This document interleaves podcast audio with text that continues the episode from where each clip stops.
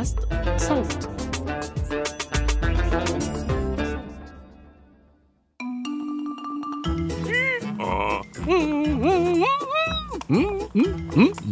يا صبايا ويا شباب شلهوب عاد بعد غياب. في جعبتي أحلى حكايات عن جحا أبي الحركات حكيم الحمقى وأحمق الحكماء. يواجه البلاء بكل ذكاء. يا سامعي انشر الخبر. ففي كل قصة عبرة لمن اعتبر. هاي أنتم! ما هذا؟ ما بالكم صامتين هكذا؟ أين التصفيق والهتاف؟ آها! نعم! هذا هو الاستقبال الذي يليق بالنجوم مثلي. والآن صار بإمكاني أن أحكي لكم قصة أغرب من الخيال.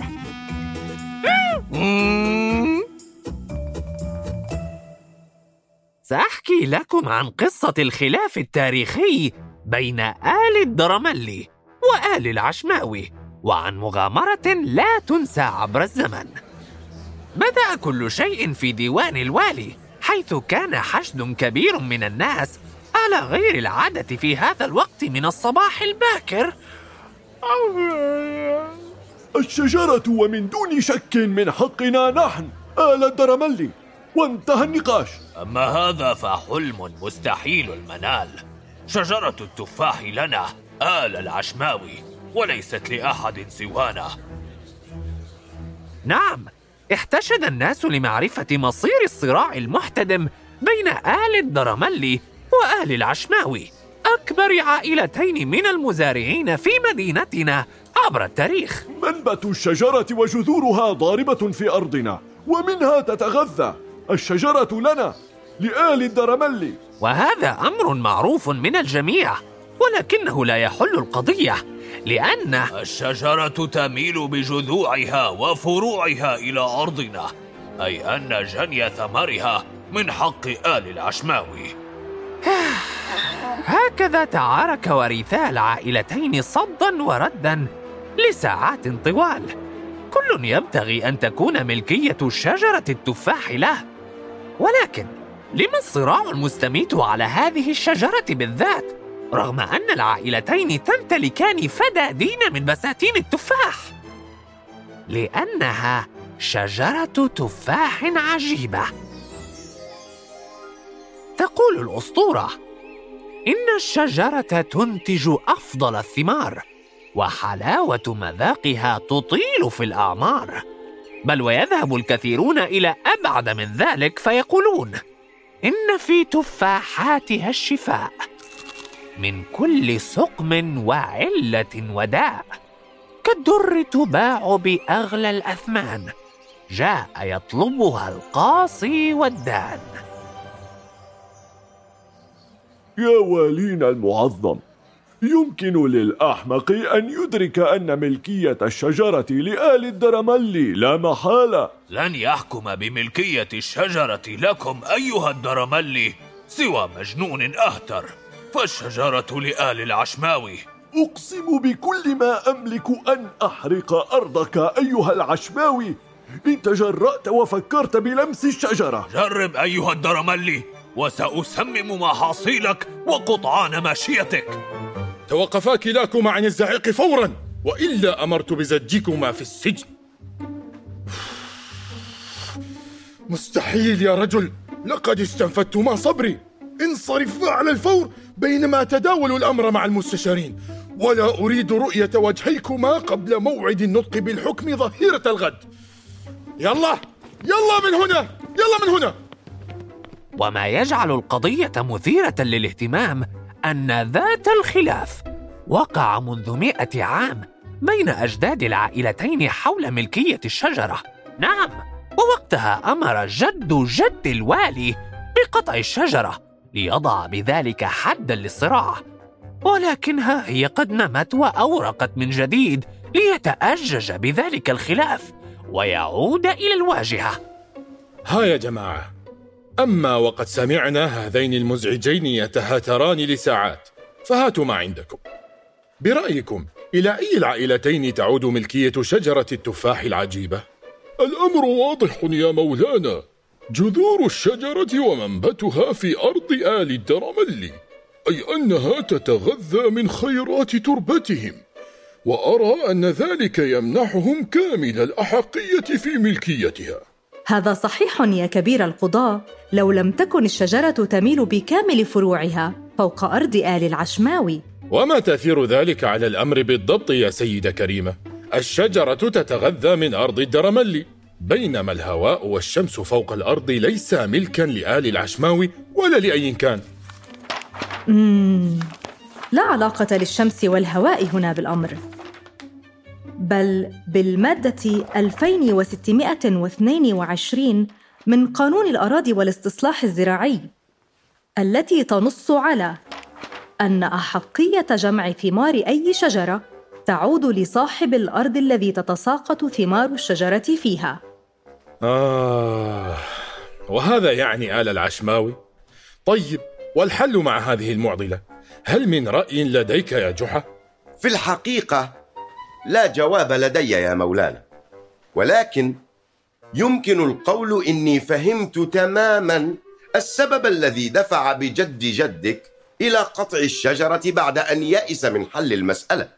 يمكننا تكرار ذلك. فلنقطع الشجرة. بل ربما نقتلعها من جذورها. فلا تنمو من جديد. ولا يختصم بسببها أحد. ولكن ما ذنب الشجرة الجميلة؟ حتى نقتلعها بسبب خلاف بين البشر؟ كما أنه لو صدقت الأسطورة فسنحرم الناس الاستفادة من ثمارها العجيبة. أعتقد أننا بحاجة للتفكر أكثر في الأمر لإيجاد الحل الصائب فننهي بذلك الخلاف نهائيا.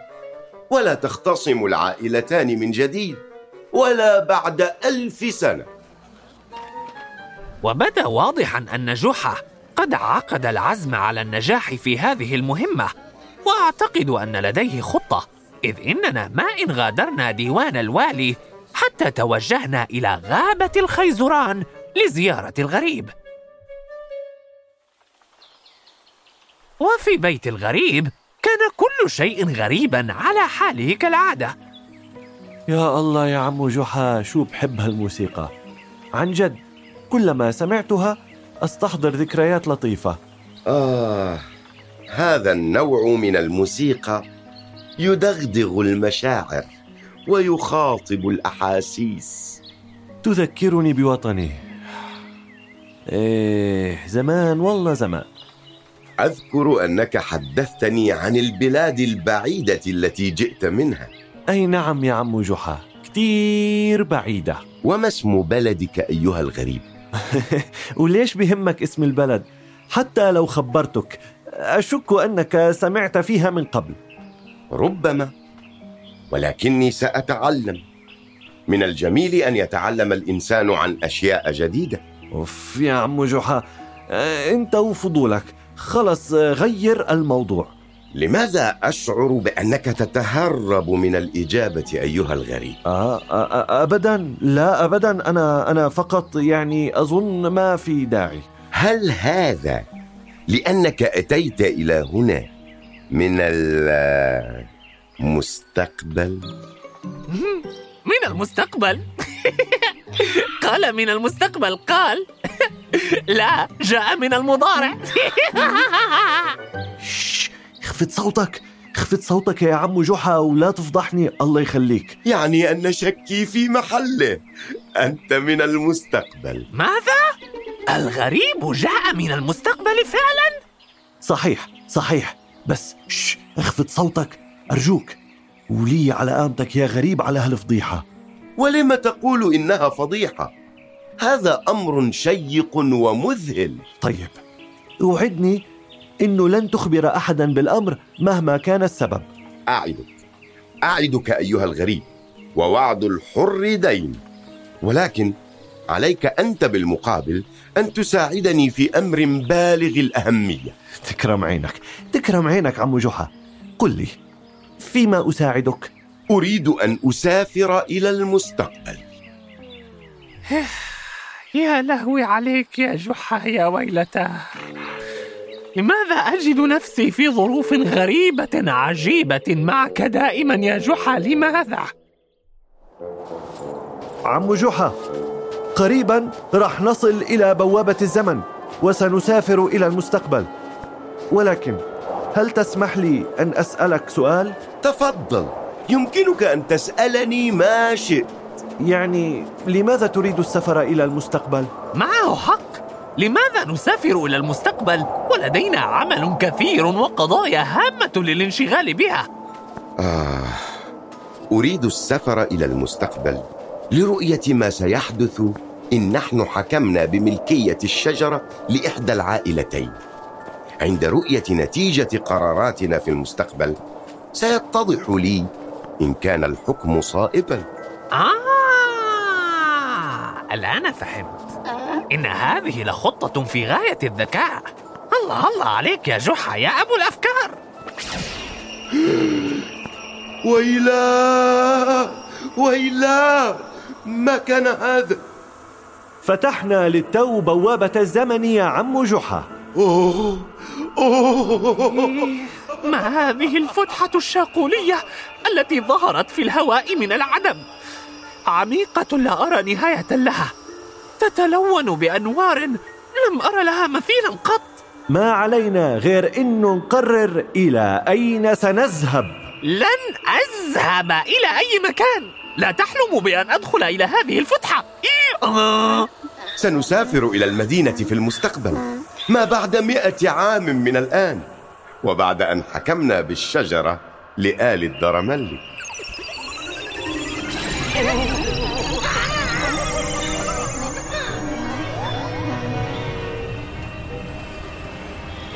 أوه. ما هذا؟ ما هذا يا غريب؟ ما هذا؟ كان الأمر مدهشا هل هل يمكننا القفز فيها من جديد؟ لا لن نقفز من جديد لن نقفز من جديد سنفعل لدى عودتنا أما الآن فدخيل عينك ركز ولا تنبهر بكل ما ستراه من غرائب عليك أن تجد إجابة سؤالك لنعود بسرعة قبل أن ينتبه إلى وجودنا أحد آه يا ربي. فات الأوان وقد رآنا الشرطي. هل من رخصة لهذا الحمار لو سمحتما؟ أسفين. أسفين أيها الشرطي. سوف نرحل من من هنا. هذا ليس شرطيا. هذا هذا أشعب كان من سماه الغريب شرطيا يقف أمامنا مرتديا هنداما غريبا. أشعب صاحبنا الذي نعرف. ولكن كيف وصل إلى هنا يا ترى؟ من يكون أشعب هذا الذي تتحدث عنه؟ أنا ضابط شرطة وأنت تقف مع حمارك وصاحبك في مكان ممنوع يا هذا يخلق من الشبه أربعين تذكرني بصاحب لي اسمه أشعب هم وأنت تذكرني أيضا بشخص ما هل أعرفك؟ آه أنت تشبه جحا ها؟ وكيف تعرف جحا أيها الشرطي؟ ماذا تقصد؟ الكل هنا يعرف جحا فهو رمز دولتنا. وما إن نظرنا إلى حيث أشار إلينا أشعب أقصد الشرطي عفوا. ما إن نظرنا إلى حيث أشار حتى رأينا تمثالا كبيرا لجحا. ومعه أنا شلهوب إنه أنا. جحا هو السبب في كون دولتنا على ما هي عليه اليوم. يقال تاريخيا إنه من أنصف آل الدرملي من قوم ظالمين. وعلى أساسه تمكنوا من إنشاء هذه الدولة الحديثة التي نعيش فيها جميعا في حب ومساواة. هذا مدهش. يعني أن الجميع يحبون آل الدرملي وسعداء بحكمهم. طبعا الجميع يحب آل الدرملي وإذا كنت لا تحبهم فسينتهي بك المطاف هناك. مجددا نظرنا إلى حيث أشار أشع الشرطي. المهم كان بناء كئيبا على قمة جبل أجرد. ما هذا البناء الذي تشير إليه يا حضرة الشرطي؟ السجن. من لا يحب آل الدرملي مصيره السجن؟ هذا ما حدث لآل العشماوي. جميعهم يقبعون هناك. ولكن يبدو لي ذلك حكما جائرا. أليس كذلك؟ اخفض صوتك. وإلا كانت نهايتك السجن يا رجل. والآن غادرا المكان فورا قبل أن أخالفكما.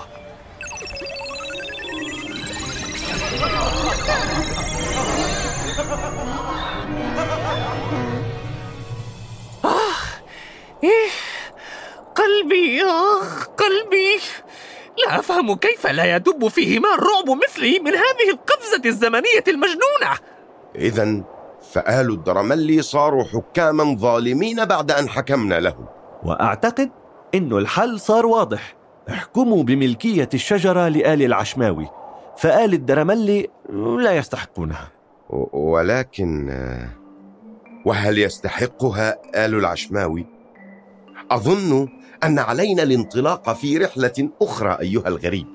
إلى المدينة ما بعد مئة عام من الآن وبعد أن حكمنا بالشجرة لآل العشماوي هذه المرة يوه طيب طيب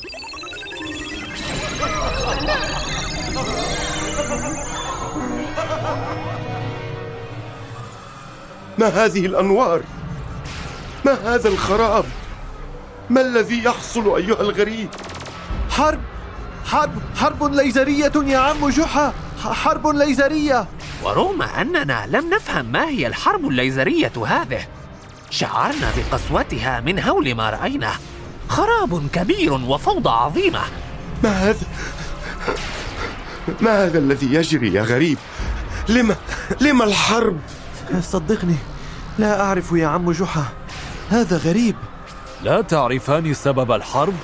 هل أنتما غريبان؟ ورغم أنه عرف عن نفسه كقائد للثورة لكن ما كان هذا الرجل الذي باغتنا وجوده سوى الشعب والله نسخة طبق الأصل ثورة؟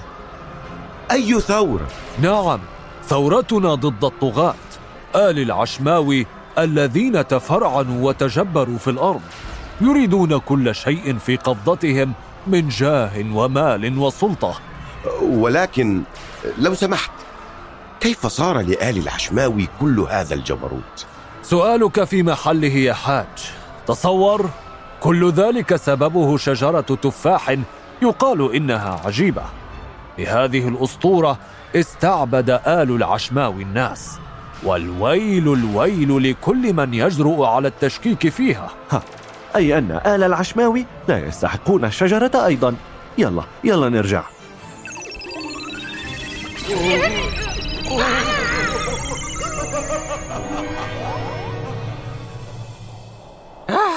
أرجوكم أرجوكم يا ناس. لا مزيد من السفر عبر الزمن. الرحمة. إذا فقد جن جنون آل العشماوي أيضا بعد حصولهم على الشجرة ماذا ستفعل الآن يا عم جحا؟ يبدو أن العيلتين ما بيستحقوا الشجرة. اعتلت وجه جحا النظرة الجدية التي عاهدتها. كلما خطرت له فكرة جهنمية. ولم يكن موعد إعلانها سوى ظهيرة اليوم التالي. في ديوان الوالي احتشد المئات والكل يأكلهم الفضول لمعرفة القرار في قضية عادت إلى الواجهة بعد مئة عام من الصمت. لمن تعود شجرة التفاح العجيبة؟ يا قوم يا أهل المدينة الكرام! اليوم أحكم في خلاف أضنانا سنوات وسنوات وبعد ساعات من النقاش والتفكير والتمحيص توصلنا إلى القرار التالي. شجرة التفاح العجيبة ملك للشعب كيف هذا؟ ولم لا تكون ملكا لأي من عائلتينا يعني؟ هذا غريب. أي والله معه حق. ما مبرر هذا الحكم يا مولانا؟ الآن تتفقان على الرأي ها؟ تفضل يا سيد جحا واشرح لهما وللجميع الأسباب وراء قرارنا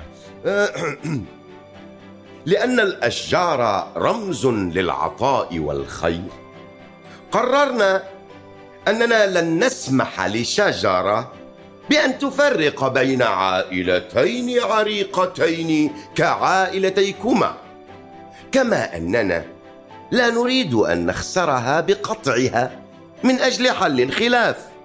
وبهذا قررنا أنه من الأفضل لو تصير الشجرة ملكية عامة ورمزا لوحدتنا.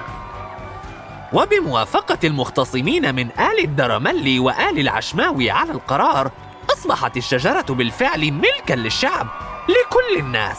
يستظل بها من يشاء ويتناول ثمرها الأسطوري من يريد. وبالفعل تدافع الآلاف لتذوق التفاح أملا بفوائده الأسطورية. وهنا كانت المفاجأة. آه، ما هذا التفاح المقرف؟ طعمه كجورب قديم منقوع بعصير السمك المعتق. كما سمعتم تماما. تبين أن طعم التفاح هو الأسوأ وأن الشجرة لا عجيبة ولا هم يحزنون إيه، على الأقل أنقذ القرار مستقبل مدينتنا.